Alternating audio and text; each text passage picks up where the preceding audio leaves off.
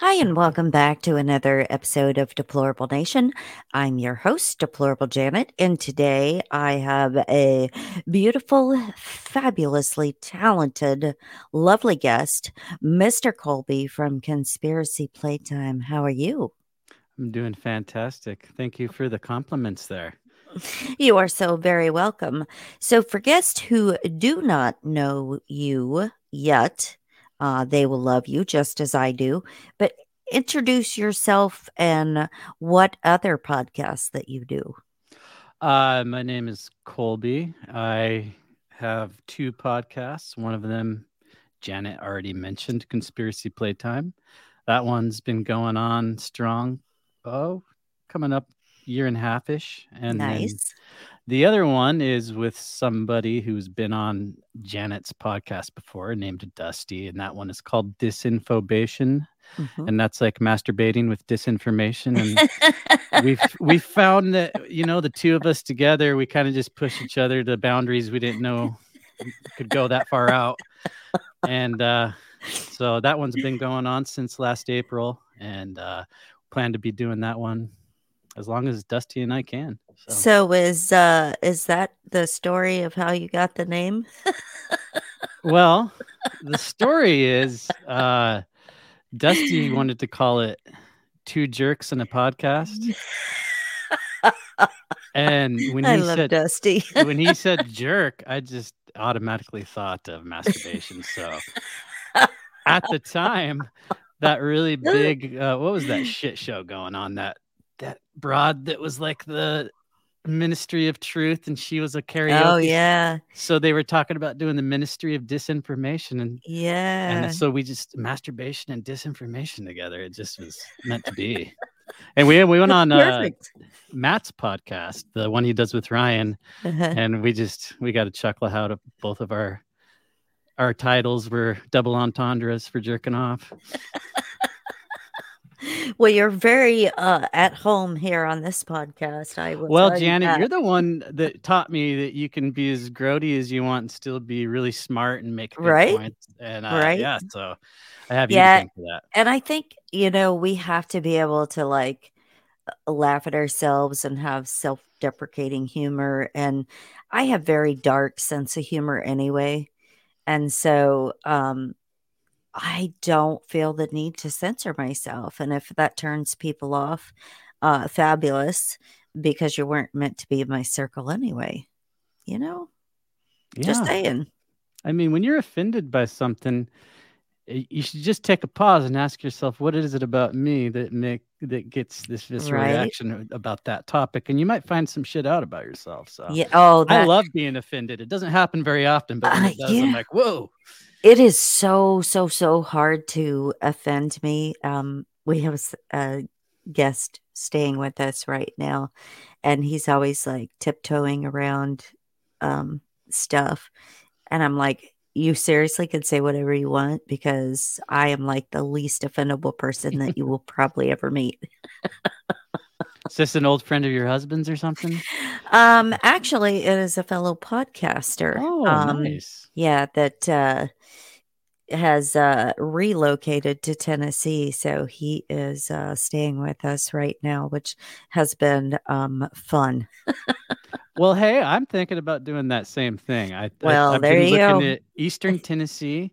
I love I've, East Tennessee. I've just I don't know where you are exactly, but I was looking at these little towns just Friday, so a couple days ago. Yes, I've been looking at little areas over there and that to me because i love mountains uh, it and- is so it is so beautiful there but um there's so many like little towns are amazing but like the big touristy areas completely stay away from because yeah. they are so um it's like traveling to um like Branson if you've ever been there. That I was looking at it. I haven't been there. Oh no. my god, like in the height of touristy season, what is literally like 5 minutes away from you could take you 3 hours. Oh wow. Yeah, Just and so traffic or uh yes, like oh, bumper to bumper. Um on a, on a very small uh you know like highway or whatever uh but kind of in the the congestion of like LA traffic. Oh wow. yeah, yeah, it's a cluster. So we live um not in East Tennessee, but we uh live out in the country, which I love so much because um there's always deer and beavers and eagles and all kinds of stuff All in my your yard. friends. Yeah. So I I like sit outside and I talk to all of them and yeah. My husband calls me Snow White, but I love it. We went to talent. yeah, we went to uh, an Amish uh, farm and uh, market yesterday, and of course they had a bunch of animals, and so they're starving and ready to eat, and I am outside literally petting and talking to all the animals. Do you eat meat? I do, Nice. yes, yes, I do. Um, I love the uh, carnivore world. Yes, I do. I'm not built for plant based. Mm-mm. My body does not like that whatsoever. I don't think anybody's body likes it, but people can talk themselves into it. Yeah, no, it it you know I t- I tried that for a while, but it made me feel like absolute garbage on a stick. So uh, yeah, like I threw that out the window pretty It- quick. My co-host on Conspiracy Playtime, Jeremiah, he's a vegan and he's been doing it for shit a decade probably, and Mhm. he's the only guy I know who's healthy, can pull it off, but he just has to constantly eat all the time. Mhm. And I think that's how you do it. I mean, he'll eat a salad to him is like a bowl that you would like put on the table at a family dinner. and that's what he has to do to keep going. Give me that uh, twelve pound salad right there. Yeah, I can't eat that. Yeah, I can't eat that much uh, salad. I love salad and I love making like really unusual things in salad, but salad shoots right back out the other end quickly. You got to have some meat in there to catch it. Exactly. a meat net. I'm going to put a meat net on my butthole. yep. I think we just figured something out. Anybody listening that's an entrepreneur that wants to get on that, get on that. You don't even have to give us credit for it. That's exactly right. Please don't put my name on that. If you I'll do put give you the idea. conspiracy playtime on it, I will take a cut. So, for the listeners who do not know, what do you do? I really for- want to talk to you about this because I love it. Yes. Uh, I make soap, which I forgot we did brush on that when you're on my Mhm. show. That's right. So, what got you into that? Uh, a short answer would be Craigslist. I just uh, moved to. It oh, wasn't you know, picking up a bar of soap, was it? No. It- if you pick up a bar of soap after reading the Craigslist ad, you might be in the uh, what is it, misconnection section or? Wait, do you remember that um, internet sensation video that go was going around for a while? No, no, don't touch me there. That is my no-no square. I don't know if I saw that. What? No. Oh my gosh. Yeah. that was like a, a fabulously famous uh, clip there for a while. It was came out like when the old uh, uh, you know, trials or the approvals for the judges was going on and Oh, so it's pretty recent then. yeah. Okay, yeah, I didn't Oh, see it. Yeah. So I need to get um, on Instagram so you and Davey could send me that shit. Right? Oh my God. Davey has the best stuff.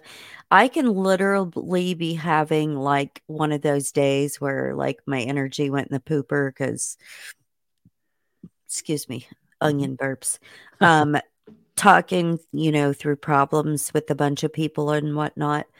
And so, like, my energy will be a little drained. And then he will just send me one reel after another. Like, he knew I needed something. And he always sends something to me that I have to watch multiple times. And it makes me laugh so hard that I'm bawling by the time I'm done. Yeah, I, Yeah. I do want to comment on that before we get back to the soap story because Davey is, I think, put here for that purpose. Oh, he is amazing. He and he even knows that you know he just smiles at everybody all day long, and yeah. he's just a beacon of light. And I, you know, was on his podcast last summer, but I couldn't see his face. And then when we had him on Disinfobation, I just he's just ear to ear. I know. and his laugh is just so contagious. But yeah, he's he's he is the funnest person and it's like it is um infectious like his energy is is infectious and and if you guys don't know who we're talking about um eh, davey from red pill cartel funny funny dude. And his show is so much fun to do. I had uh him and nico on mine together. And oh my word it was the most hilarious show. And my sides hurt from laughing after we were done I'm gonna have to go back and listen to that one. Yeah, I don't it know was- If I missed it or not. It was it was a long time ago but oh my god it was so freaking funny and i'm like i seriously am gonna have to wear a diaper if i have the two of them on together again because it was one of those you know i'm old can't control my bladder all the time when i laugh and i'm like you guys are like dangerous for me or i'm gonna sit on a bucket i don't know Yeah, I may have heard it if it was a while ago and I just didn't know who he was yet. I, on Yeah. Twitter, when I first joined Twitter last year, I saw his logo, the Mhm. goat, Nigel. yeah And so I followed him, and as soon as I followed him, he followed me back. He's like, "Hey, man, you want to come on my podcast?" I was Yeah. like, "Okay." He's such a great dude. Yeah. As soon as he started his, I was like, you have to come on my show. And then, uh, like, him and Nico are good friends and they've done a lot of stuff together. And I'm like, we'll have you both at the same time. Oh, Lord. Oh, my goodness. Um, side splitting fun having both of them at the same time was, it was fabulous. Yeah. So shout out, Davey. We love you. Hi, Davey. oh so anyways um you were not picking up a bar of soap but you were checking out craigslist Yeah, so I Southern Oregon kind of called to me when I was living in Eugene, Oregon, which is kind of a weird. uh, yeah we almost moved there for Ooh, for my husband's year? job uh it's only been maybe it was like 2018 i think Okay, yeah. So I was I was living there in the time that Obama and Hillary were primarying against each other. I guess that would have been like Mhm. 07 maybe yeah or 06. But um I came down to Ashland, Oregon and decided to move here. It's like, oh, this is what I thought Eugene would be like.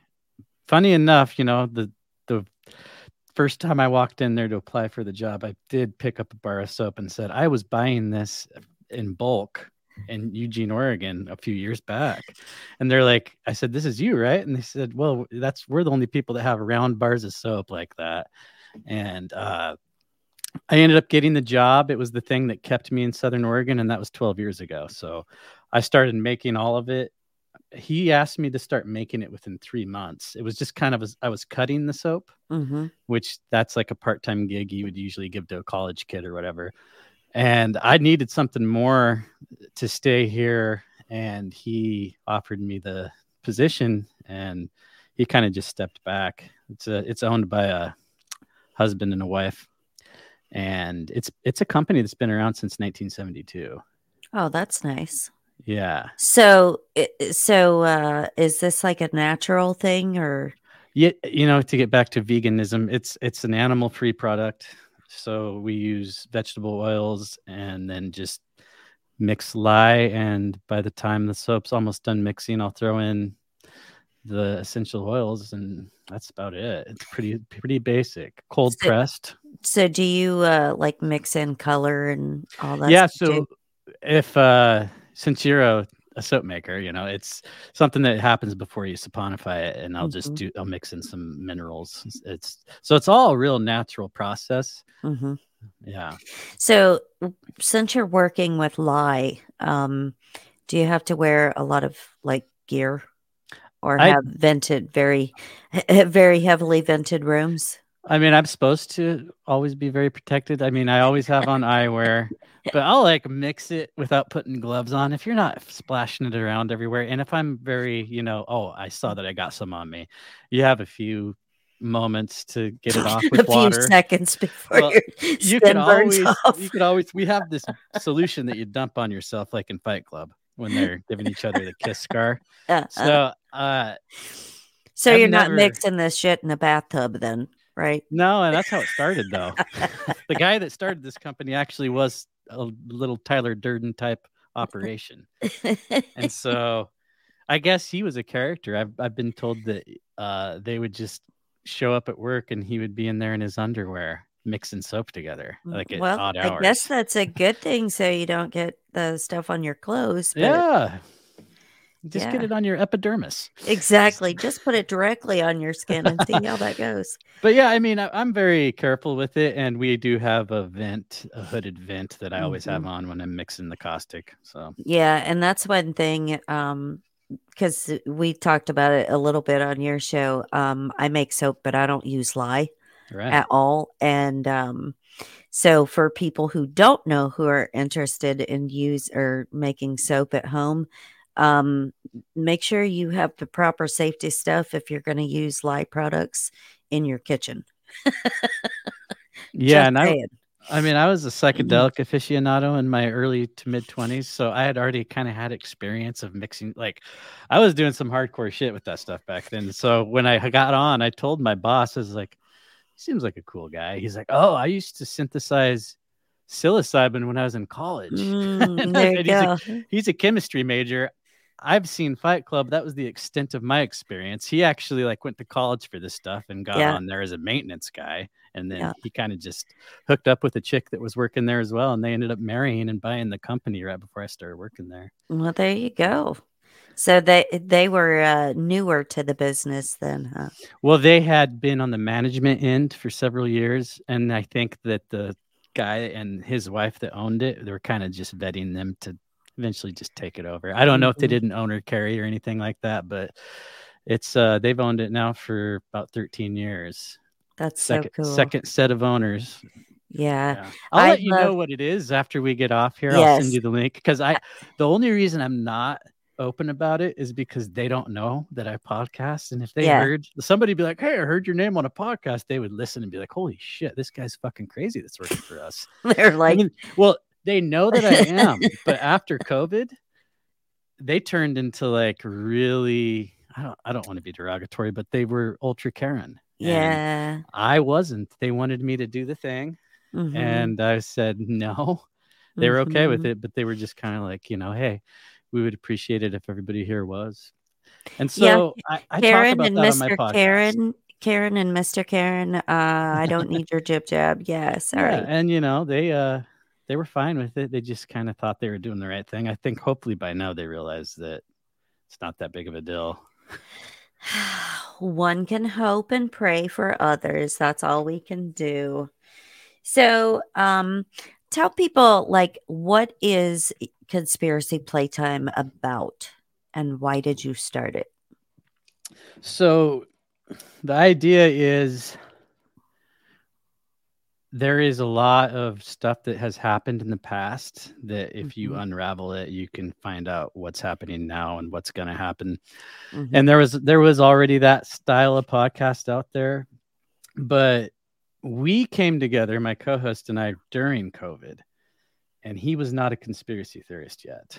I mean, he Mhm. kind of knew 9/11 exactly. He knew 9/11 and he knew the basics, but he he thought chemtrails were a joke. I remember I told him about chemtrails once, and his eyes just got real big. oh shit! We should have brought him to my house today. Holy crap! Oh, did you get dumped on pretty Oh, good? I got it. Yeah, Uh, remind me in a minute, and I'll tell you something I discovered about chemtrails today. Ooh, um, I'm, I will not forget to remind you. I'm fascinated by that stuff. Mhm. So he was the guy who'd shown me podcasts when we had worked together years prior. So COVID happened and a bunch of people freaked out and quit. Mhm. And he actually reached out to me to say, Hey, have you seen this episode of such and such podcast? I said, No, I'll check it out. By the way, what are you up to? Are you are you busy?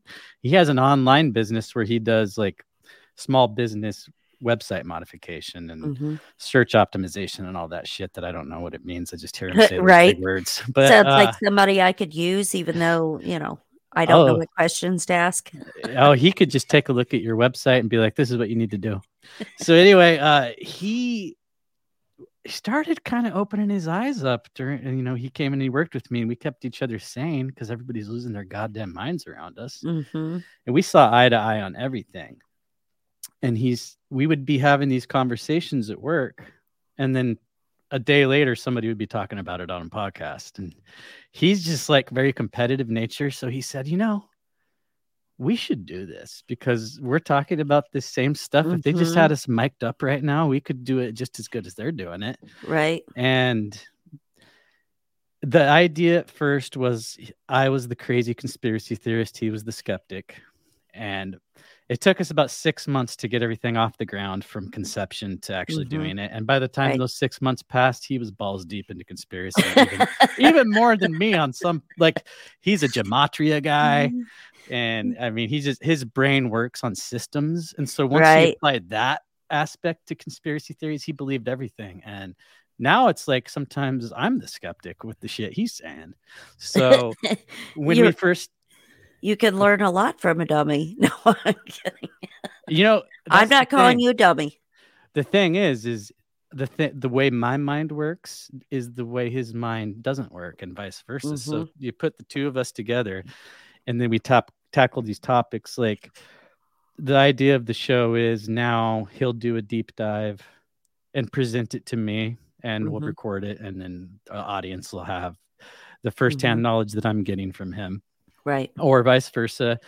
And then he got really busy with life. His dad came down with dementia. He had to have the guy move in with him. And right. he and his wife or, or, his fiance are pregnant. And they just but he's he's really wanting to be a part of it. But when he can't be that's why i started interviewing people. Mm-hmm. so that's mm-hmm. the show kind of took that turn. But right. we're, we're still going to do both. Right He's just got a lot on his plate right now. Yeah, I mean, he's got he's starting a whole new life. Bought a house. I assume he's getting married. I don't know if he wants a bastard child since he's one, but well, you never know. I mean, you got to watch out for those bastard kids. I mean, yeah, they've been together for ten years, so I'd say they're married as far exactly. as like, state of mind. They're goes. common law married. Yep. Yeah. So is he like um more of an analytical mind? Very much so, yeah. Like he has to know the why behind everything. Yeah, that's why I balance him out. Yeah, I don't care about that part. Yeah, I don't either. That's I think that's um, a perfect analogy for like my marriage because my husband is very much analytical and stuff, and I'm very much like the more creative, you know, thinker in a different direction because like I don't care about like numbers and statistics and yeah, that shit's boring. you know, yeah. Plus they can, plus they can fudge the numbers whenever they want. Yeah. Well, see, that's a little uh, ditty about me that people probably don't know. I went to school and got a business degree first, and I hated it so freaking bad. I'm like, oh my God, I'm not an accountant. I hate accounting.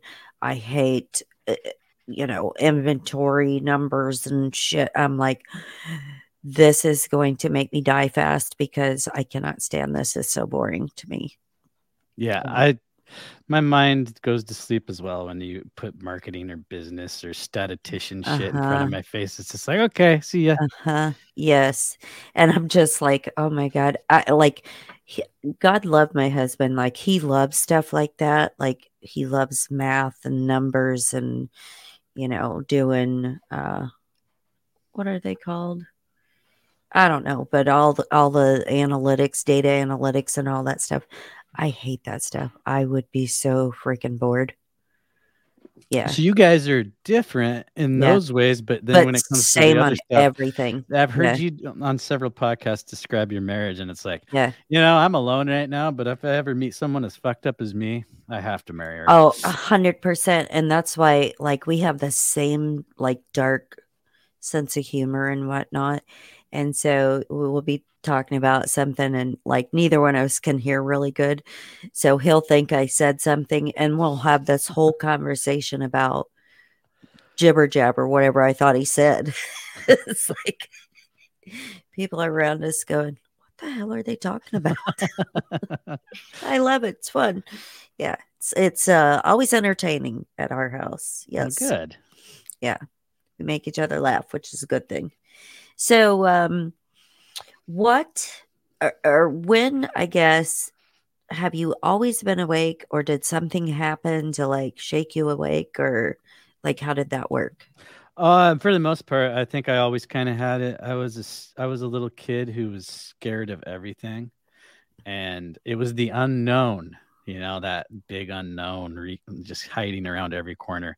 I had an active imagination. I would lay in bed, just sleepless as like a five year old, and so my mom didn't really know what to do with me. She'd be like, "Don't watch America's Most Wanted. Don't watch X Files." I love that. I love that kind of stuff, though. Yeah. Yeah. And I did too. I loved it, but it also rattled me to my core. Uh, I was always into ghosts and aliens. I had a ghost experience as a little kid that I don't really remember, but my mom, although it was like, you know, don't watch X Files because you're going to be waking me up at five in the morning because you can't sleep. but at the same time, she was like, she let me have. But let my- me tell you what happened to you. yeah. they probed your rectum while you were sleeping. No, I'm Yeah. Yeah. No, seriously. I mean, I, oh, I've- it really happened. I've all oh, I've had like some crazy ass sleep paralysis shit from I a was little kid till now. that. Oh, yeah. I need to know about this because I Oh. know that that you guys will cover um like metaphysical stuff and and things like that.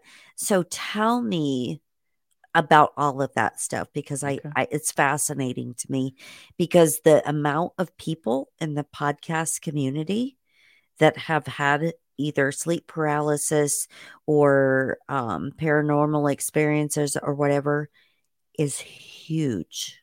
I think it kind of helps drive you to that kind of thinking, you know, because you're you understand you're going through something that most people only ever hear about if they're y- in mm-hmm. passing with someone who. I mean, it's getting more mainstream, but as a little kid, I was afraid to go to sleep.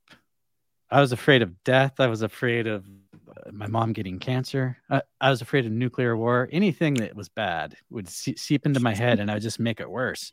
I, as a uh, to just fast forward, when I was in my early twenties, I ate mushrooms, and I had an ego death. I had the the most hellacious experience of my entire life for that first hour, and then when I understood and came through it, I haven't been scared of death or anything ever since.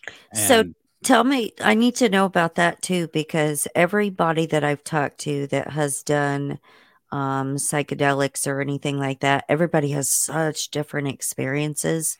I've never done it um, because I'm pretty trippy on my own and I already know who I am a hundred percent. I don't think someone like you needs it. So, No, I Yeah, ate no. mushrooms with my mom one time when I was like in my with your later twen- mom, Yeah, she's just she had never eaten them before. I got her smoking pot when I was 22, and she dude. No way. Yeah, so she got here the night that you and I Yeah, did, and uh, she, her and my brother stayed for three fucking weeks. They didn't have any jobs lined up until like the beginning of February or something, and they both were just like, "Can we keep staying?" I was like, "Hell yeah! I never get to see you two. that's so, So- cool. Yeah, that's kind of why it took me a while to get our episode out. And just I was podcasting the entire time they were here because I had shit lined up. But anyway, uh she ate mushrooms and she hates the cold. It was the middle of October and she's standing chest deep in a creek and she's like, I don't feel anything. I was like, well, you're tripping because you're waist deep in the creek. But at the same time, I, someone like you probably won't really need that. But for yeah, me, no.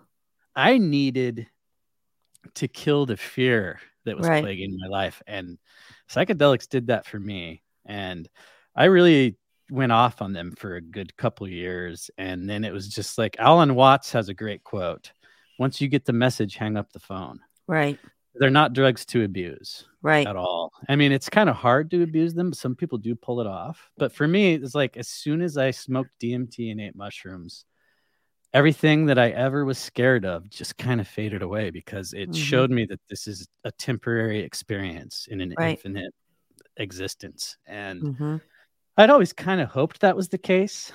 I tried to grasp onto religion as a little kid. hmm And I do think that the mythology behind Christianity that is taken literally kind of scares a lot of people away from it. But there is, I do believe in Christ consciousness. hmm I think every religion has a similar message, hmm the good ones.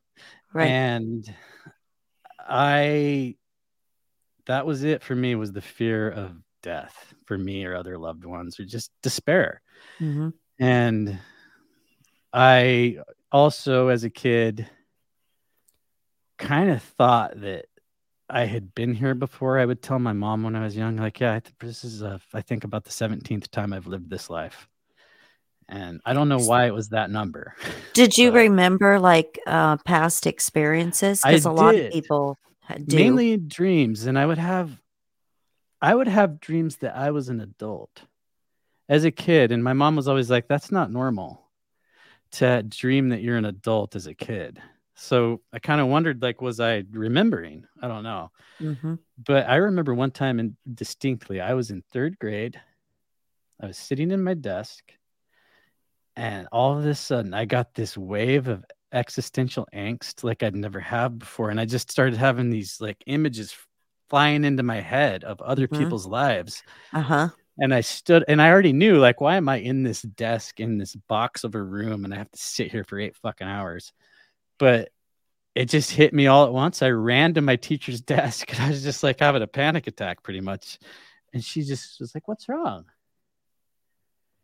And I just thought, uh, you won't understand. Yeah, I was gonna say, how the hell do you explain that to someone? Because yeah. they're like, oh, and then calling your mom, uh, your son, like he's batshit nuts. You gotta come and pick him up. Well, I just went back to my desk and made myself calm down, and I kind of did that for years. But uh, did you see the that Joaquin Phoenix Joker movie? Yes. So you remember the end? He's in the psych ward and he's laughing his ass off, and mm-hmm. the lady's just looking at him. She's like, "What's so funny?" Mm-hmm. I thought of a joke. Well, you want to share it with me? And he just kind of looks at her. He's like, "You wouldn't get it." Right. when I saw that movie, it reminded me of that moment in elementary school where I just couldn't tell her. I could, how, yeah, you can't put that shit into words as a third grader, especially. Well, and it's so fascinating to me because I have this conversation with people all the time. That is an empathic thing that happened to you. And and some people um like people have heard me talk about it before but everybody that's empathic has very different like levels of that and very different like abilities and things that that they're able to see or do um which is so unique and everything's unique to to you know whatever specific traits are are to you. Like me like i can feel other people's energy not just like in a crowd or whatever but i can feel not even being near somebody if they're sick. If i'm really connected to them and i'll like, call them up and go okay what your crohn's flaring up because i feel it and i like physically feel their symptoms and stuff and so um also like paranormal experiences where I can pick up ghosts sometime um, or spirits or, you know, whatever. So uh, some people get like angel messages or uh, like angel number stuff all the time. I don't ever see numbers. I don't get numbers, but some people like their visions are always numbers, which are always a message too. So, yeah. Yeah, I'm glad my messages aren't numbers because I don't like numbers. Uh, yeah, me neither. I'm like, I'm not. That's why I'm not blessed with that because I'm not a math person. well, I when I was at the height of my psychedelic use, I just kept understanding that this whatever reality is, it's based on number systems, and mm-hmm. it kind of made me sad that I didn't pay attention to math in high school. I cheated my way through it because I wanted to do English and history and that kind of shit. Right. And yeah. Uh, I was just lamenting one time, and this voice said to me, "You see past the numbers. You don't need to understand why they're there." So 100%. it was just kind of like an affirmation for me, like, okay, that's not the way you see the world. There are people that do see the world like that. Right. We we need all types. So that's a hundred percent, and and that is so true. And like even uh, like in the uh, truther community, if you want to call it that, um, there's so many people that get so angry at other like podcasters or whatever because you don't do the same thing or think about the same things or uh, believe the same things or whatever. It's because we are all on a very different knowledge plane. And some people have very deep knowledge, some people have very like surface basic understanding of things, and some people have that really deep you know, connection to knowledge and and it's hard for people to understand that. So Yeah, and I it's it's something that turns me off not only in the conspiracy crowd but everywhere. It's just like, Yep. well, if you don't look at it the way I do, you're fucking wrong, and we need to Right. banish you. It's like, well, Yeah. hey, I thought this was about like being banished, and we all came together over in this spot. Now we're banishing each other. Yes. And I've had that happen to me twice. Um, and I don't have I don't have a problem with that because both places that um, removed me um, is completely fine because I was only meant there meant to be there a short time. Yeah, It's just like people, you know, people are put in your in your life or on your path for you know a specific amount of time that you're not aware of. And so people come and go all the time and that's just fine. They come they serve their purpose they go. Yeah. so i'm good with that. I'm still here It's all that matters, right? Exactly because you know who doesn't want to still be here uh, and if you don't still want to be here move to canada because they'll fix you right up They'll Just make saying. you uh, kill yourself. They'll at least try to talk you into it. But you know what that is? and I was thinking about this today because we were having a deep discussion about um, you know, fixing CO2 emissions and and stuff like that. And I'm like, uh, I've told people this before. We are carbon life form. Anything that's living is a carbon life form. So how better to to fix CO2 emissions, wink wink, than through assisted suicide? yeah. Oh, you don't have food? Oh, would you like us to kill you? Because we can do that.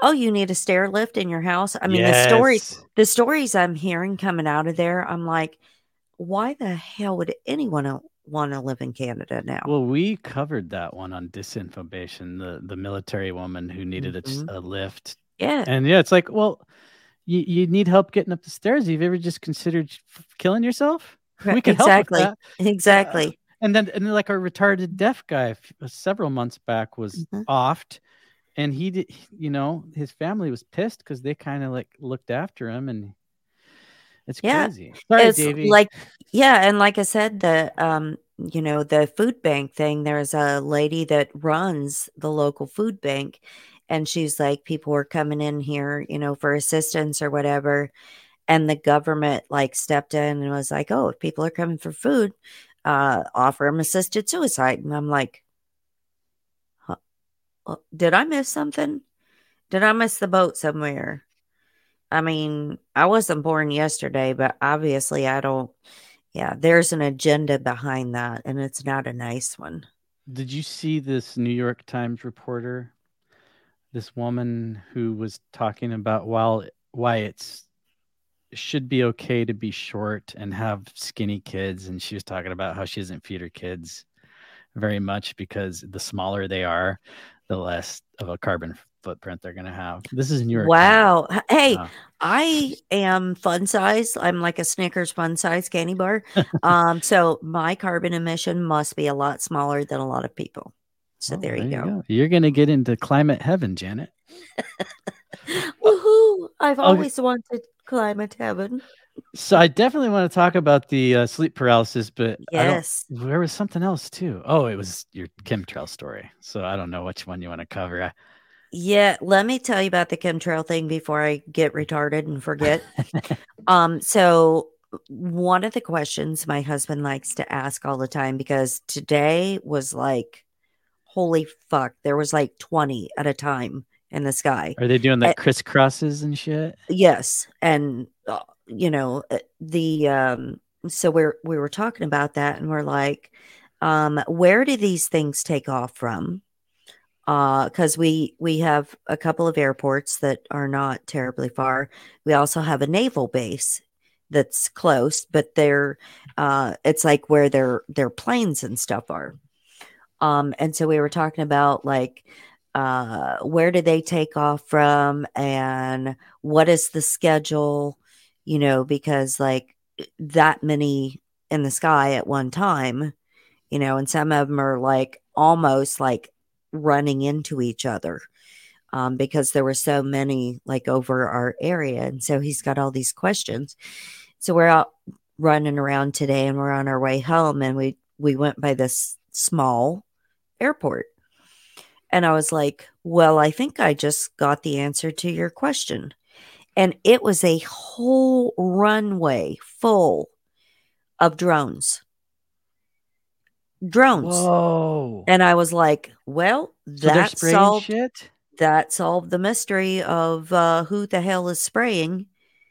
And we we are in a very uh, red area, yeah, and and our little bitty municipal airport, you know, little local uh, Peter Pan airport. Yeah, the it was just full of drones, and I'm like, the fuck.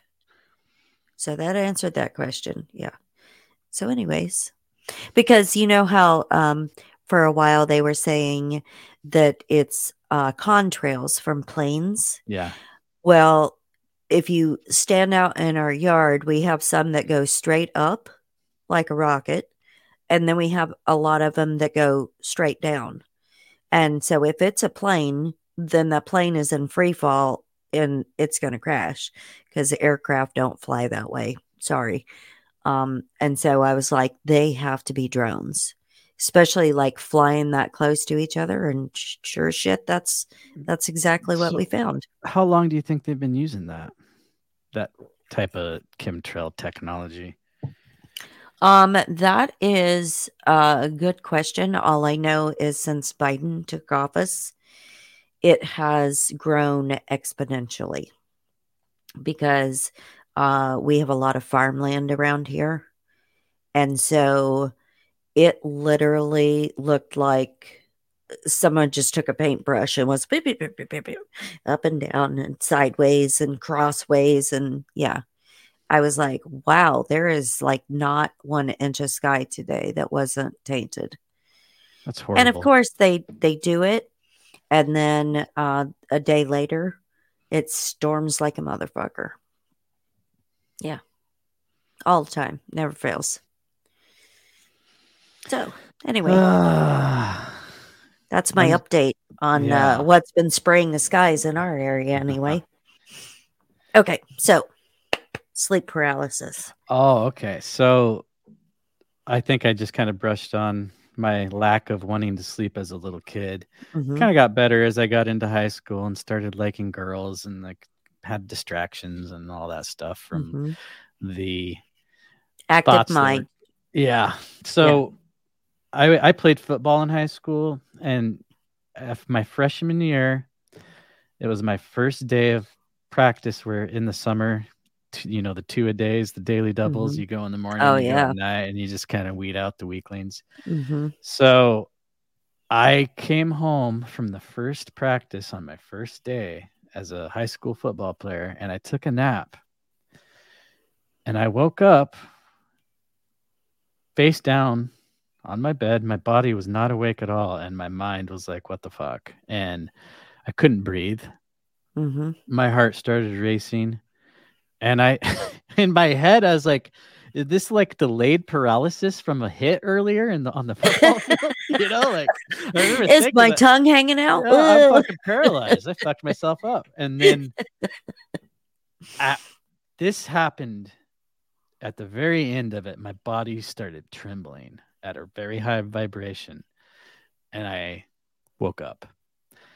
So that was the first time it happened. It was maybe it happened when I was younger and I don't remember it, but that was the first time I do remember it happening. And it took years before it happened again Mhm. and it would always be that way to where I'd wake up and it's not like your eyes are open but you can almost see in Mhm. 360 degrees Mhm. and it's hard to explain that to nobody who's ever experienced it But right. Yeah. and uh as I got older and I started getting into like science fiction and conspiracy theory and more paranormal stuff, I started reading other accounts of it and I was like, oh, Mhm. fuck, it's not just me. You're like, thank God. yeah, other people are having this happen to them. And I graduated high school. I started smoking marijuana. I started listening to to bands like Tool. I started reading some real esoteric works, and the sleep paralysis came back heavy. I was going to college in Phoenix, Arizona, and one day, I had or night, I'd fallen asleep on my couch. But when I woke up, I was hovering in the other end of the room above a speaker that was next to my TV. And I didn't know what was going on. And I had that 360 vision. Mm-hmm. And I saw myself asleep on the fucking couch Yipes. and was like, oh, that's where I'm supposed to be. As soon as I realized that, I was back on my body, body still asleep. I'm awake, but the trembling was so bad. I was convinced I was having a seizure or something. That's But I- so weird. I woke up fine. And then, you know, people always describe these shadow creatures. Yes. That started happening years later. And at that point, I wasn't as sca- scared of it anymore. Now, and it still happens from time to time. I've lived in this house here for two years. I've probably had a couple dozen experiences. And I, I try to play with it now. I see how far I can go into it without waking up. And some weird shit happens. Like the first time I did this, I was in my ex girlfriend's house. I had just been doing some mushrooms a couple days before, so I think I was more open to it. I I stayed awake and I didn't try to fight it, and I that vibrating started happening, that shaking of my body, Mhm. and I suddenly just rose right above my chest, and it just started spinning. Oh, just woo, woo, woo, woo, woo, and it sped up and it went so fast that everything just disappeared for a second but when it came back there was nobody in that bed below me and i kind of just hovered down the hallway and in my ex-girlfriend's dad's living room they were sitting there watching tv but it was not them. It was like them but slightly different. Mm-hmm. he had he he was the guy who had gray hair since he was like in his 30s and it was almost white by the time i met him. His hair was jet black. And his daughter my ex who was usually blonde she was like kind of an auburn colored hair. And they were watching tv and it looked like oprah kind of style show but it Mhm. wasn't oprah and i just kind of floated behind them and then I floated in front of them, and they were staring directly through me watching the TV. They had no idea I was there. And then I kind of just woke up after that. And I, that's probably around 2006 that that happened. And that's my most profound experiences I've ever had with sleep paralysis. I've That just tried to gave get me, like, there. chills like up my spine. I'm I was like sitting there thinking, "Oh my god, that's like a like a whole alternate universe kind of thing going on there." Yeah, that's what I thought. Did Like that fuck with your head? Uh, at that time i was so wide open to all these experiences that it just actually kind of was a confirmation for me because Mhm. The second time i ever smoked dmt i was sitting on a riverbank this is going to blow your mind further if that just did so i don't know if you've Uh-oh. heard much I need to fasten my seatbelt. Have you heard much about dmt mm, well, I I've heard people with different accounts of yeah things that happen to them. So, and i mo- most of the time, people are under uh, supervision. oh i would not be able to do it in that case the first time i smoked dmt i saw i shot out of my body like a rocket i saw the death birth recreation of the universe as if i was creator watching shit in fast speed Mhm. that was insane but this other time ever since i had that first one and i don't do psychedelics anymore i mean i sh- i will i just they don't call me like they used to Mhm. so anyway, the second time, I always, and I've done it several times since that first time. I've never been able to just go for it and have that. Mhm. It's like, oh, I saw that once. I don't know. So I, it's it's like I don't need it, Right. And, but that second time, I almost got shot out of my body. Instead, I just left my body, and I kind of looked in both directions. And it was like an infinite row of me going that way and then the other direction same thing. So the closer that the me was to the me that i was they're doing similar things but the further out you look they're like doing slightly different things. One of them might be standing up. Mhm. you go down far enough one of them might be like walking into the water. One of them's like walking backwards and I just understood like, okay, every moment has an infinite possibilities mm-hmm. of outcomes, and those all exist. Right. But you, but free will to me is you deciding which one you are. Right. Your and choice. That's choice. Mm-hmm. So that happened, and then that same ex girlfriend, she was sitting behind me with a couple other friends, and I was suddenly her. Watch.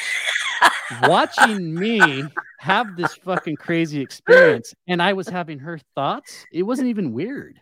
It was just like, wow, he looks like he's pretty far out there. I hope he's doing okay.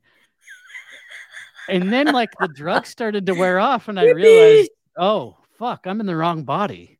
like, how the fuck did I get here? And then I freaked out. And when I like came to my own body, I was just like thrashing around, like, holy shit. You're like, oh my God, thank God it's me. Let me look in the mirror. yeah, I've never had anything like that happen before or since. And it was crazy. It would kind of be um a freaky experience to experience that because it made me think of uh what's that called freaky friday yeah, like lindsay lohan and her yeah. and jamie lee curtis like switch bodies or whatever and now all of a sudden the mom's in the daughter's body and like going for a ride on the motorcycle with the daughter's boyfriend that yeah that's with that yeah that you know what though the one with jodie foster and jessica Lane is way better yeah well, I don't know. I don't know. I don't know that for sure because I never saw the new one. Yeah, it's just uh, uh, that kind of experience. Do you think it's like an astral travel? That's exactly thing? what I think it is. And I'll tell you something else about that. When I was doing psychedelics, I never had a positive experience on LSD. Mm-hmm.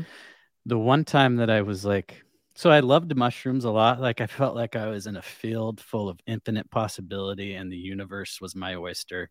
Mm-hmm. When I did that's acid, actually a message, by the way, for people that are listening. Yeah.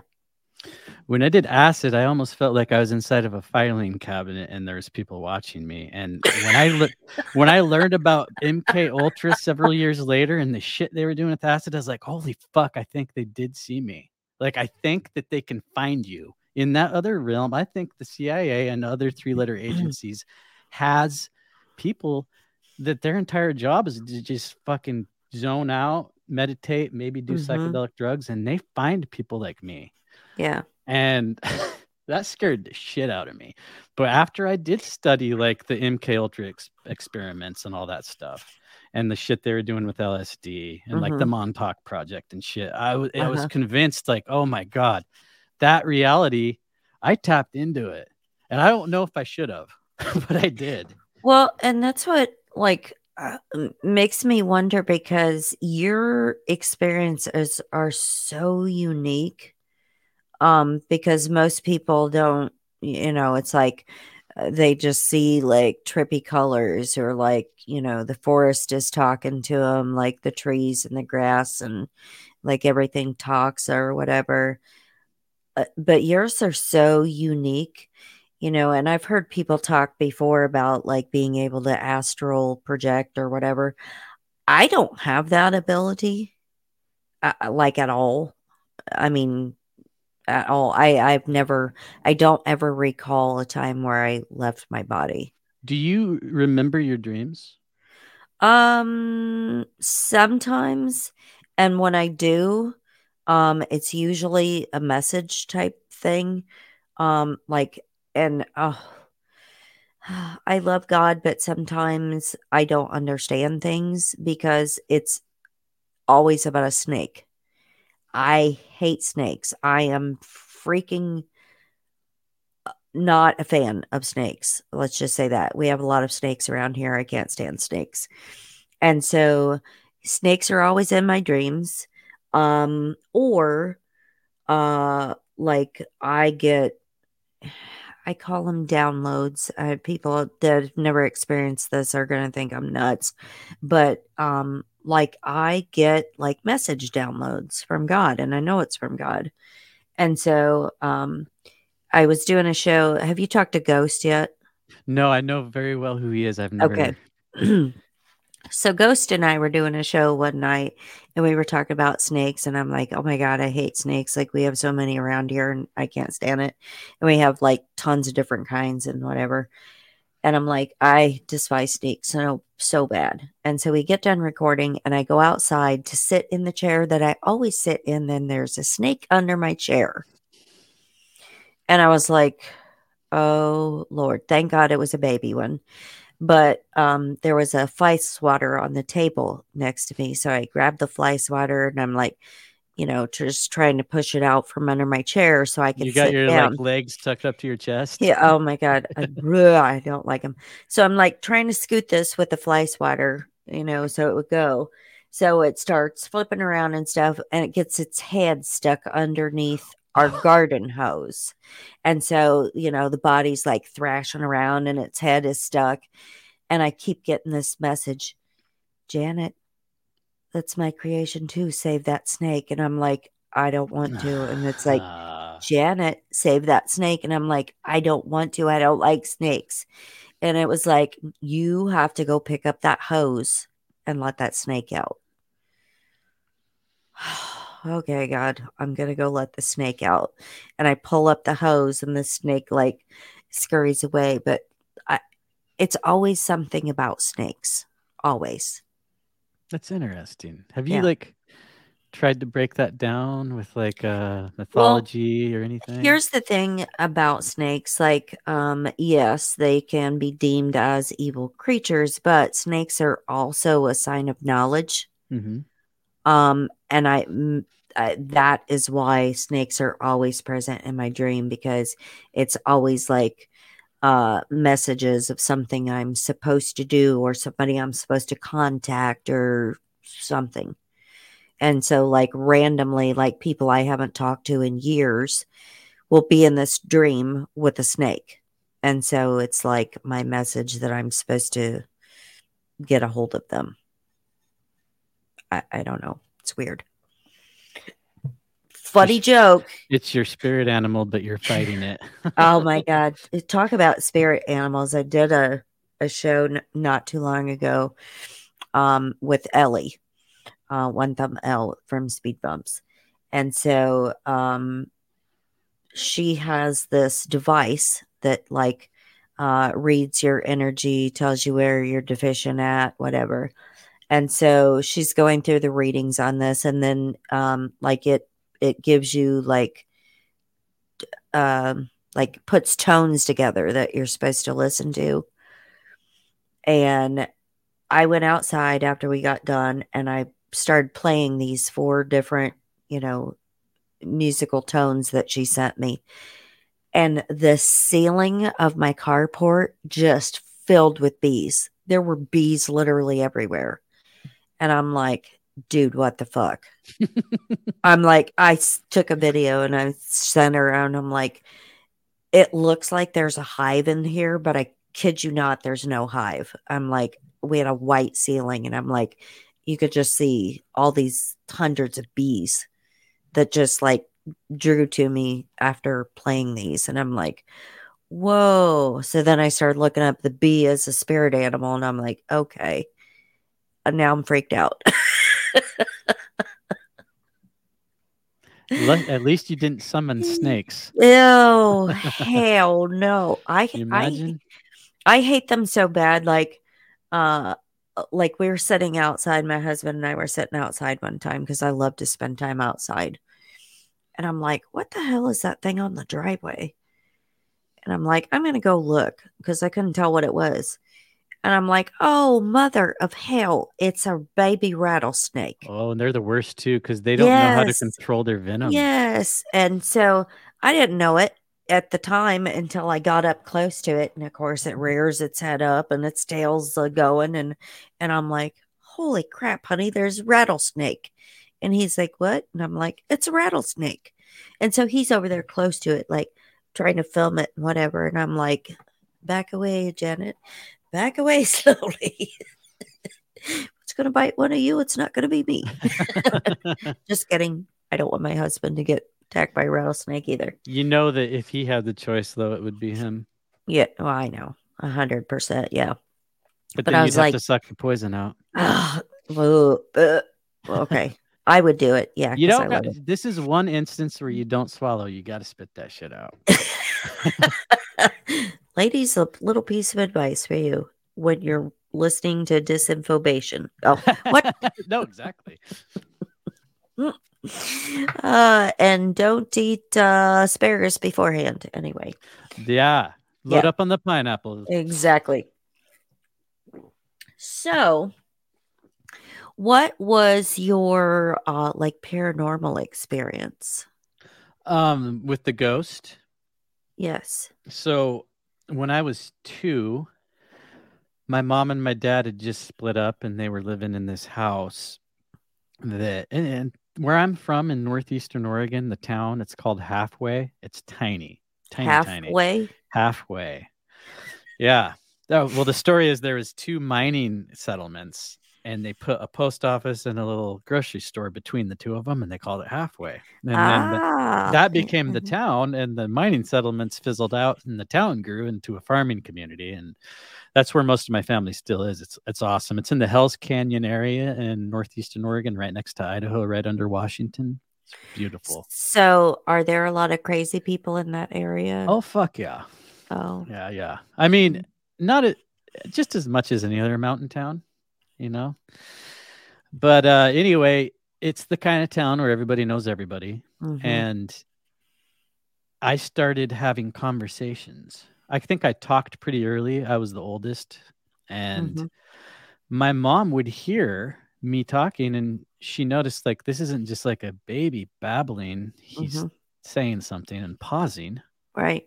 So he's having a conversation. So she would come in and say, Who are you talking to? And she said, I would look past her and say, and point, say, My friend, he's right behind you. You don't see him? And she, I mean, my mom, like I said, she's very open minded. And so she asked, what, What's he look like? And my description was, He's bald, he has a beard, and he wears Oshkosh. You remember Oshkosh? Mm-hmm. That was So- a big deal. Oshkosh bibs. Yes, baby. yeah. So to me, that's what suspenders were or, or overalls. So my Mhm. mom went and asked her mom, Hey, what does Homer Chastain look like? Because that was the guy that lived in that house, died in that house before Oh, us. yeah. And my mom said, well, or my grandma said, well, he was always, you know, he's kind of a dirty dude. He was always like unkempt, always wear that same pair of overalls, had a beard, he was bald. And my mom's like, uh, I think Colby is talking to him. Yeah. And so also she was newly single. Sh her my mom, uh, her mom was the daycare in the town, so she would watch my brother and I for free, just throw us in with the rest of the babysitting kids when my mom was working. Mhm. She'd get home late at night. She'd be carrying groceries, and my little brother, I'd be walking next to her, and she said that the light was always on in the the entrance that went past the cellar into the into the kitchen, and she had it was a chain pull to turn the light on, but it was broken, and she always had to get on a chair and turn the Mhm. light off. But that fucker was on every time she got home, so she never felt like this was a threatening ghost. Right. And my dad, also kind of a skeptical minded person, he really believed it too. And so it kind of just was something I always knew about from my earliest memory was that I talked to a ghost, even though I don't remember doing it. Well, see, that's I had that discussion with somebody too because we were talking about like um quote unquote imaginary friends Mm-hmm. or childhood friends that you know uh, aren't there people can't see them but everybody that i know that i've talked to that had like that imaginary friend or whatever is also empathic.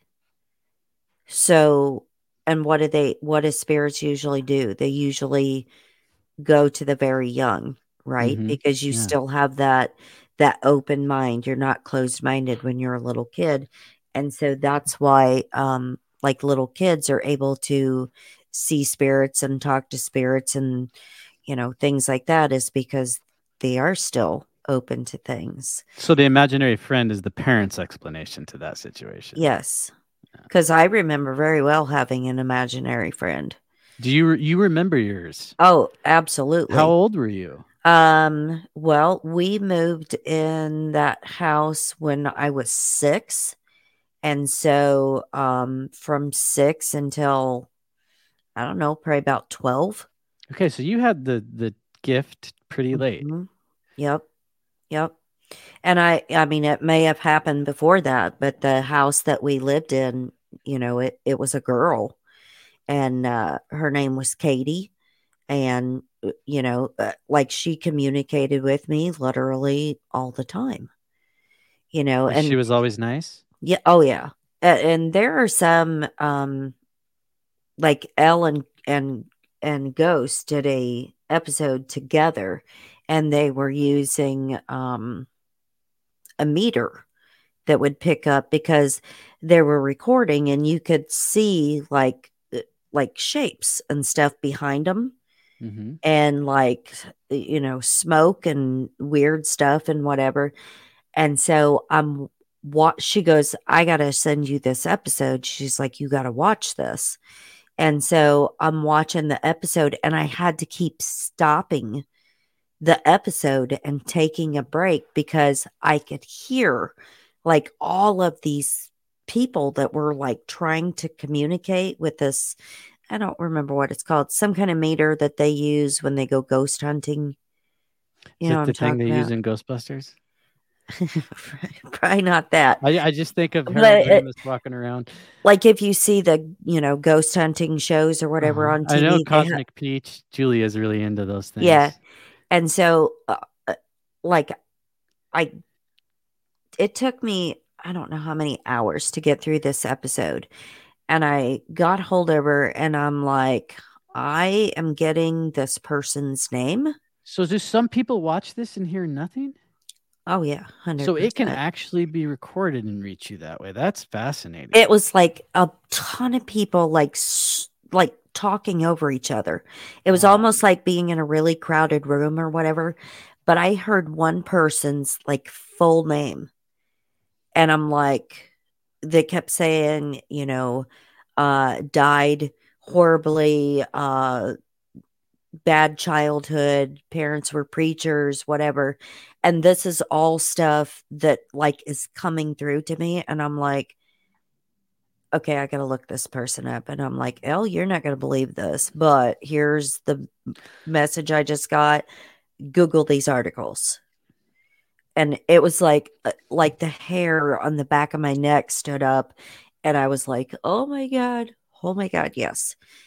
And I don't get that all the time because I don't always let that in. But like I've had, you know, patients that passed away or whatever that talked to me my sister when after she passed away like i could hear her constantly or sh- we had this thing like you remember the it's an alien brain sucker stuck Yeah. in your brains oh my god it's starving to death. And she always used to do that to me. And so like i would be sitting there after i got home from work at night or whatever and i'd feel that boop boop like massaging the top of my head with the alien brain sucker thing and it was like you know or i'd always smell like lilacs and stuff because lilacs were her favorite.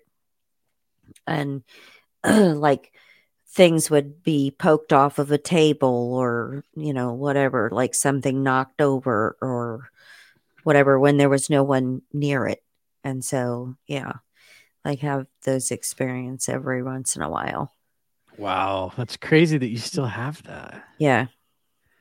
Yep. So very um it's a blessing and a curse.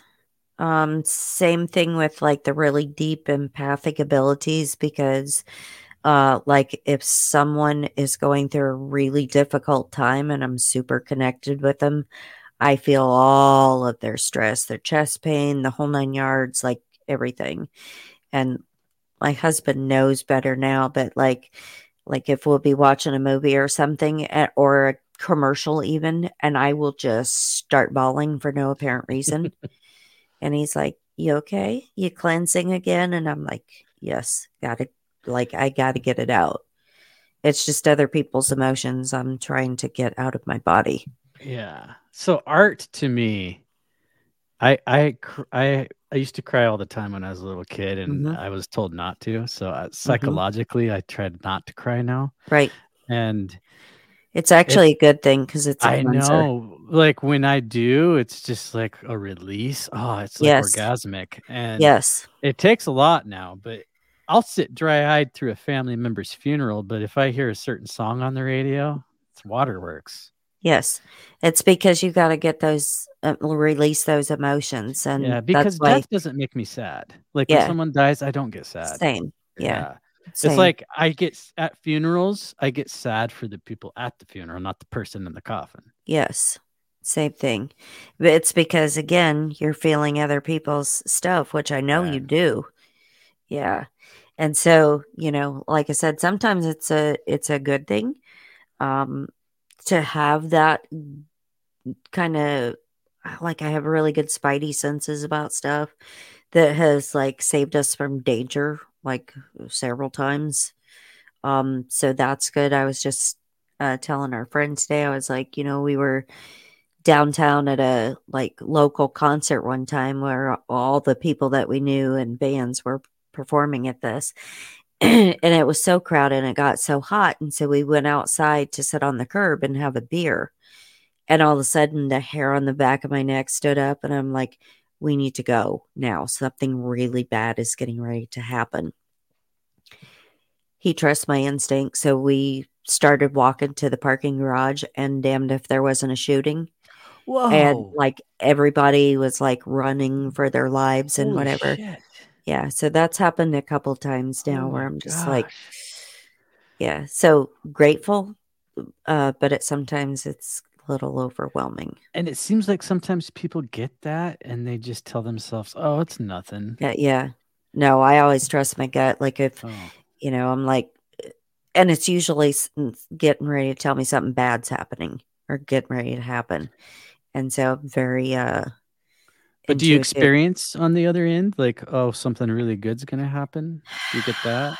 Um, yes, like if if people are having like a difficult time and uh, like sometimes I know it sounds weird to people that like don't don't believe or whatever, but um like a lot of people will call me and say, "Will you pray for me? This is what's going on." And so I get so deep. Sometimes it's almost like I'm in a trance when I'm praying um and like my hands get really hot and i feel like tons of energy like coming through me or whatever and so like i was on the phone with somebody the other day that was telling me about uh stuff that was going on and we had we were praying i was praying for her. and all of a sudden my hands got super duper hot and then like my fingers started like tingling and it felt like uh, electricity was shooting out the ends of my fingers. And I was like, hold on a minute. I'm getting a I'm getting a message. I'm like, just bear with me a minute. And I'm like, okay, well, your situation is getting ready to be resolved. Everything is going to be fine. I just got reassur- reassurance that everything's going to resolve. So, usually not for me, it's usually for other people Yeah. which is good. But you know, I know people are going to be like, "That's really weird," and you're crack on crack, and I'm not going to listen anymore. No, there, your audience is loyal. I know it. What episode? This is episode 133. Oh, shit. yeah. 133. Wow. I'm honored. Mm-hmm. You're about a 100 Uh, ahead of us. Not to be confused with 33rd degree Masons or anything like that, because we are not. Yes, I'm not anyway. I'm having Micah Dank on my podcast. What do you think? See, you know, I heard him on Davy Wavy just recently. Yeah, he's And- um he's written a lot of books. Mhm. Um, he just did a children's series. Um, he's got some interesting information. Yeah. Well, that's so I hope you enjoy that. Yeah. Yeah, I like to hear every angle, and I've had I've had weird exchanges with him on Twitter, and I always think that he forgets who I am because he's Yes. constantly pitched his show to me. Yes. And uh, so I, you know, astrology. What do you, as a Christian, what do you think of astrology? Um, I can honestly tell you that um, I have a problem with that um, particular thing because I believe in the Bible. Um, and I believe God's creation is God's creation. And um, that things are the way they are because God made him to be so. So, that being said, um, yeah, some of it's really hard for me to swallow just because of my belief. Right. I feel that way about a lot of things. Yeah. And uh so far I haven't had any guests that have really challenged me. Mhm. And so while I resisted him in the past, I am Mhm. kind of like at this point, like, let's have Jeremiah be here for that episode. I Yeah. want to I want to see the numbers guy and that guy have a conversation about Well- this astro what does he call it? Astrotheology or something like that? yes. Um, and here's my thing, and and I always have to wonder this because you know, like uh every quote sign, right? Um, zodiac sign has, you know, a certain characteristics, certain traits, whatever. Like me, I'm a Scorpio to a T. But I have to wonder if that's a zodiac or that's my morals because I am the way I am because of everything that I've been through in life. And so I am very loyal. I'm very, uh, like, I will cut you off at the kneecaps if you like screw me over. You know what I'm saying? Mhm. Like, uh, you know, X's are X's and they stay X's for a reason type thing. Um, you know, and I'm just very staunch in my beliefs and stuff. That's why I'm wondering, like, for me, does is the zodiac even a thing? Right, and it's more of those, you know, the why and the and the numbers and all that. Uh, but to Mhm. get back to something like empath to empath here, hmm I think that I don't know. I'm trying to figure out the way to word this the best. Oh, just just say it. just word vomited at me. well, astrology to me Mhm. is another way of trying to make sense of like the world and creation and all that Yes. stuff. Uh, I'm I'm pretty close with someone. We were m- romantically kind of crossed paths uh, a year and a half ago. We've recently reconnected, and it's kind of just friends right now.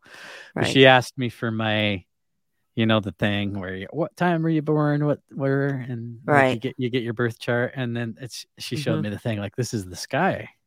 This is what the sky was like when you were born, and I, you know, I'm kind of if you- sarcastic. Yeah. so I said, "Oh, that's exactly how I remember it."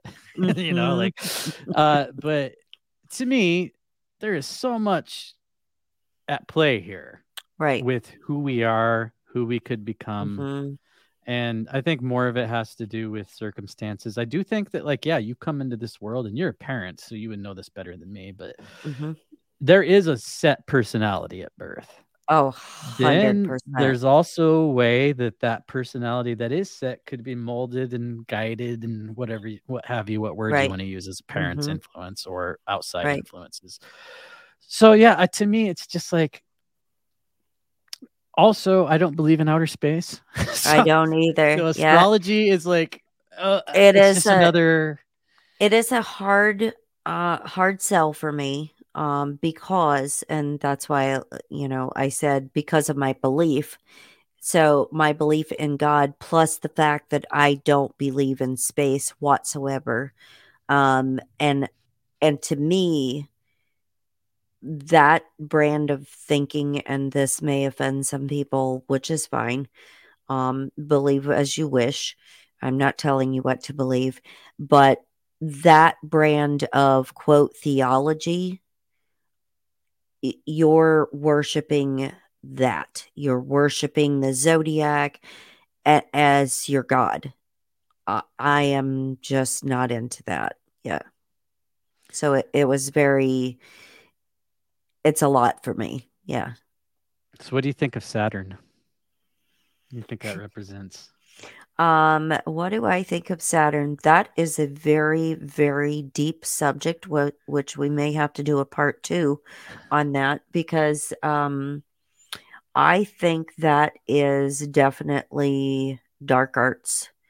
Um, I think that is, you know, like all these celebrities that have the Saturn worship and Saturnalia and Saturn Day and all this other. Yeah, I just, um, to me, I think it's a portal to hell. That's exactly what I think. So I had the pleasure of having uh, NY Patriot on. I love him. He's my yeah. buddy. yeah. I He's my bestie.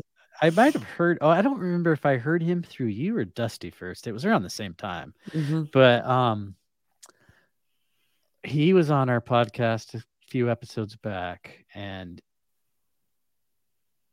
my I'm glad my co-host was here for that interview because when I asked him about Saturn, mm-hmm. he he mentioned the same thing you did, mm-hmm. and then he mentioned like this experience we're having, and my my co-host said, "So, what do you think this is then?" And he is convinced that this is hell, that we are in hell right now, mm-hmm. and that Saturn is the key to that.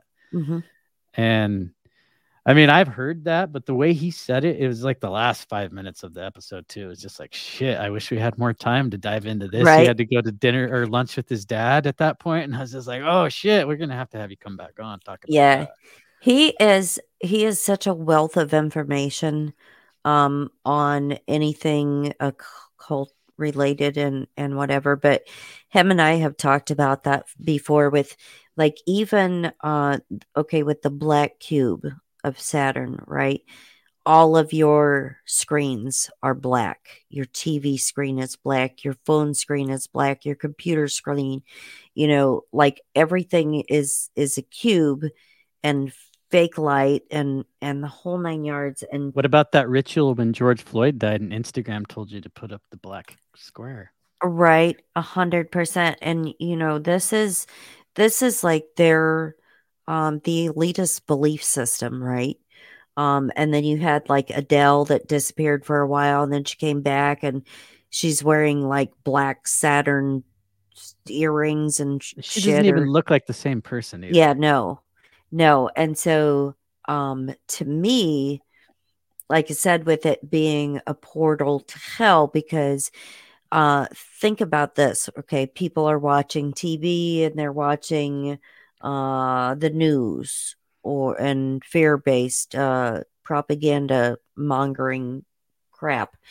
Okay, and so um, you're feeding negative emotions right back into that into that screen, right?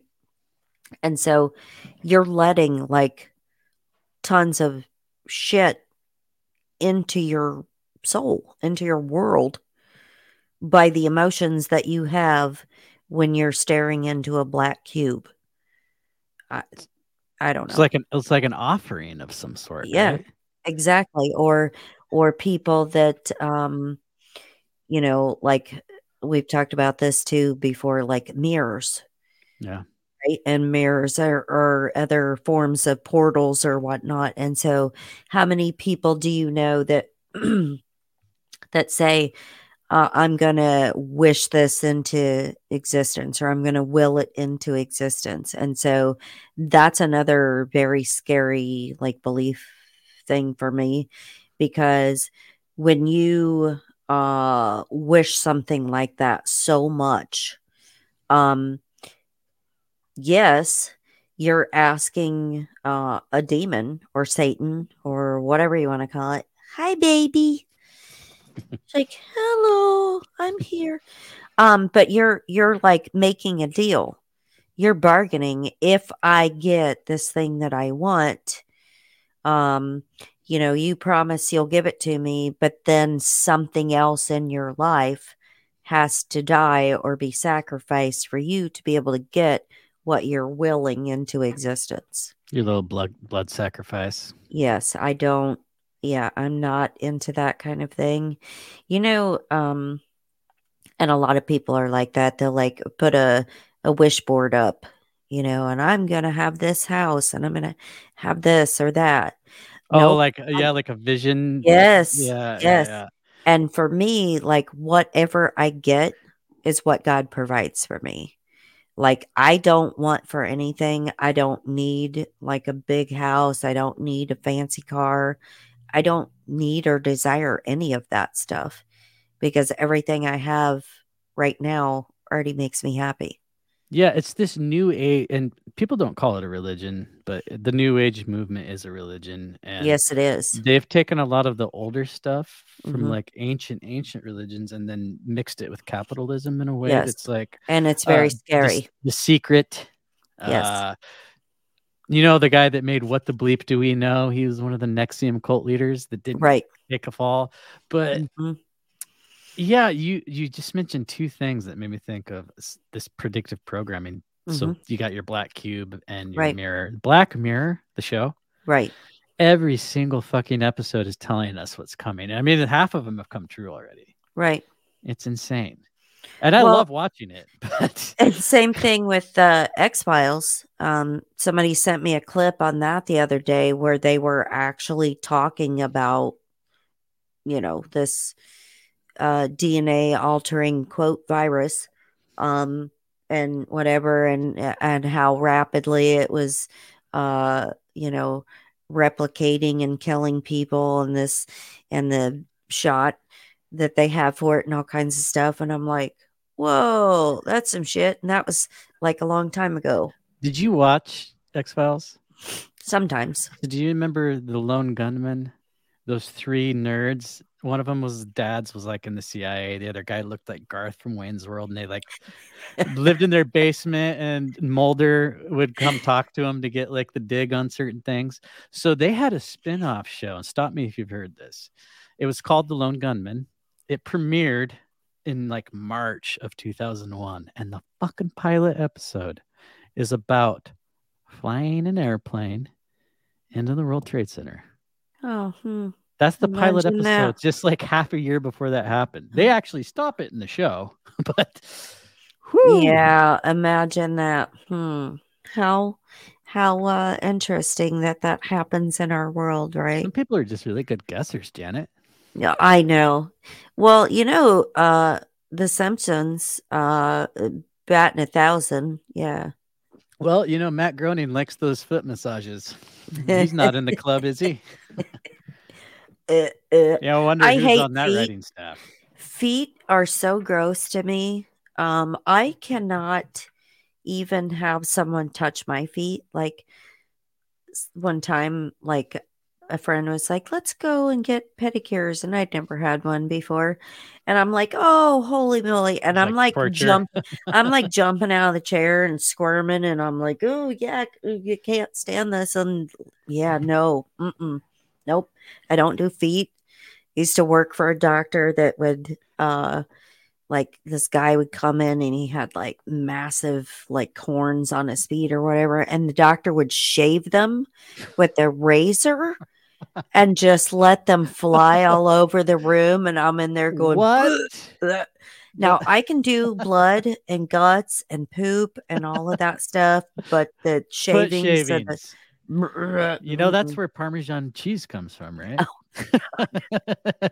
yeah, we're So covering funny. it all tonight. Foot cheese and fucking meat nets. Oh my god, so funny you said Parmesan cheese because every once in a while we'll watch um like America's America's Got Talent, just random, I don't know, random stuff. We don't watch it on a regular basis, but we turned it on one night and this guy was li- he literally made up a song about Parmesan cheese.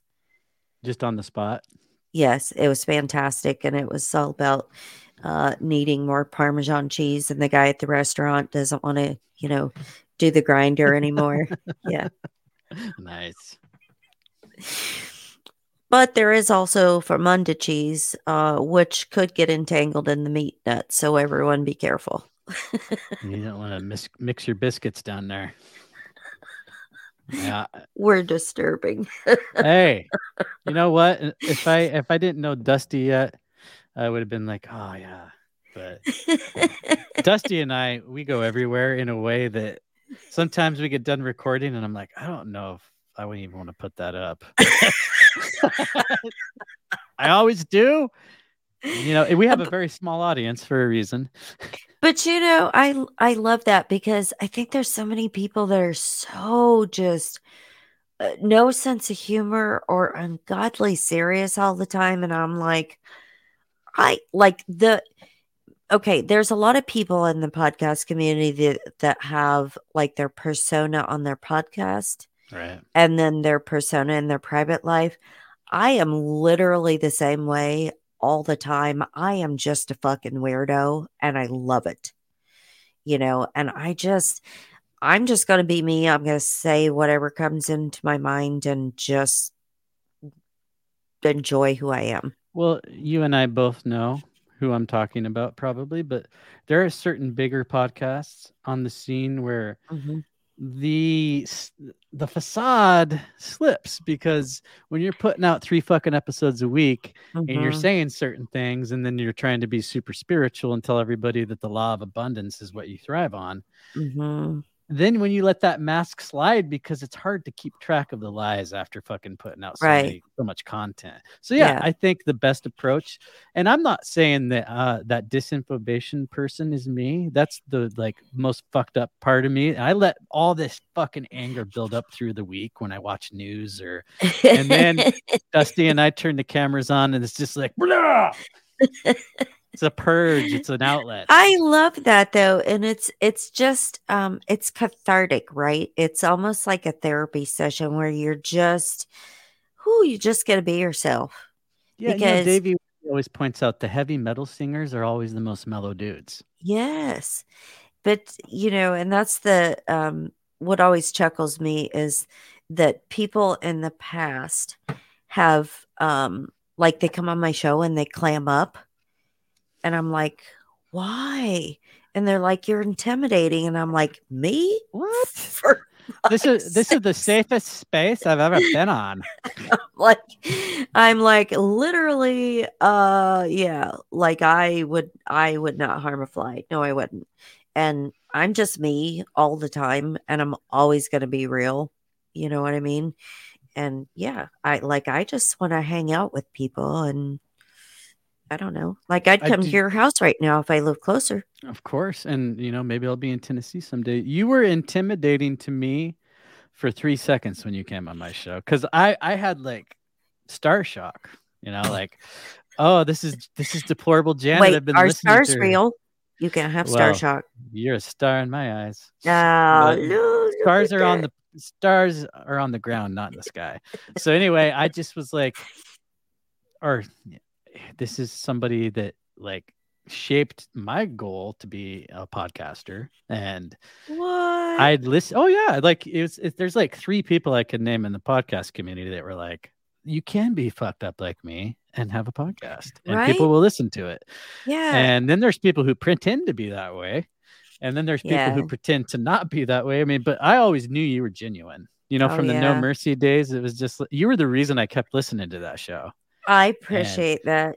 That yeah, that kind of makes me happy because um um yeah, that was what it was. Uh and I had fun while I was doing it. But um that is what it, like it makes me feel weird because and I've told this story a couple times, but um like the listeners crowdfunded for me to go to DC. And um so I'm in DC and I, I, had a friend make me a deplorable Janet sweatshirt or whatever. And I'm walking in the crowd of millions of people and I hear, holy fuck, Depl- like the deplorable Janet. and I'm like, yeah, I don't know if there's another, but yes, that would be me. And they're like, oh my God, like I need a picture with you. This is so cool. You're like famous. And I'm like, what? And they're like, um, I'm going to go over here now. And it like creeped me out, right? That like somebody knew. And then it was like tons of people were like, oh my God, like I saw you on so and so show. I've heard you on this. And I'm like, whoa, it's mind blowing. It's weird and kind of uncomfortable. I mean, I have not experienced that, so I I'm, have no idea. I'm a very humble person. And so, uh, like that kind of stuff you know, like caught me off guard. And I'm just like, it's so nice to meet you. Thank you for listening, but geez, it's weird. Right. Yeah, and I mean, just that's the thing about celebrity worship in general is just the people that like that are the ones who will eat kids to keep that yeah. i don't eat children don't... yeah. I don't eat children and i won't sacrifice mine either. So there you go. Well that's good to know. Yeah i yeah. love my kids. They're they're amazing. So you have more than one. I've heard you talk about a daughter before. Yeah um we have two. I have a, a stepson uh and they're both like super phenomenal. They're amazing adults. Well yeah, with the parents that they got how, how could they not be um, my daughter is very embarrassed of me a lot of times because she will ask me to do things with her. Like, uh, she asked me to take her to the Vans Warped Tour one year, and so we go and we have these, you know, seats or whatever, and I'm like standing up, like dancing, acting all a fool and whatever, and she's like, "Oh my god." You sit down? It's so embarrassing. And I was like, no, you wanted me to come, so you're gonna experience the way mom is. Like, I don't know. I, no, I you're, dance. You're describing my mom and my younger brothers. Exactly. Yeah, like I dance in the grocery store and stuff. If like a song comes on I like or whatever, like I'll get down in the grocery store. And she's like, Oh my God, I'm gonna wait in the car. yeah. Yeah. Well, it's what, just always fun though. I like to keep uh, life fun and lighthearted because everything is so serious and I just I'm not. So I'm like a I'm like a uh, childish grandmother. How about that? Perfect. oh, my dear. Um, it was an honor and a blessing having you on. I just love you so much. You're so fun and easy to talk to. So kudos to you, my dear. Kudos well, for keeping it real. I love you too, Janet. You're, you know, being on your show, having you on my show, it's like a milestone for me. Not to get to that, you know, starstruck shit again, but you are one of the OGs. I saw oh, you early on, and and I see where you're at now, and you're you're an original. And, yeah, uh, I appreciate that. I'm an original something, all right. Hmm, yeah, There's fill, not another like blank. me. Make a list of all the words. Yeah. So tell people where can they find you at, my dear? Well, conspiracy playtime's kind of in limbo right now. You know, Janet, I told you when you were on my show that if you got taken down, you would be one of two with Davey Wavy. But since mm. then, we've had two episodes removed. We're on the point where we get one more and our YouTube's gone. so you can find Bye-bye. us at conspiracyplaytime.com, which is not current because we link to the YouTubes. Our mm-hmm. videos are embedded there. I have spent the last 76 hours trying to move all of our shit to Rumble. Mm-hmm. And uh, I'll let everybody know when that happens.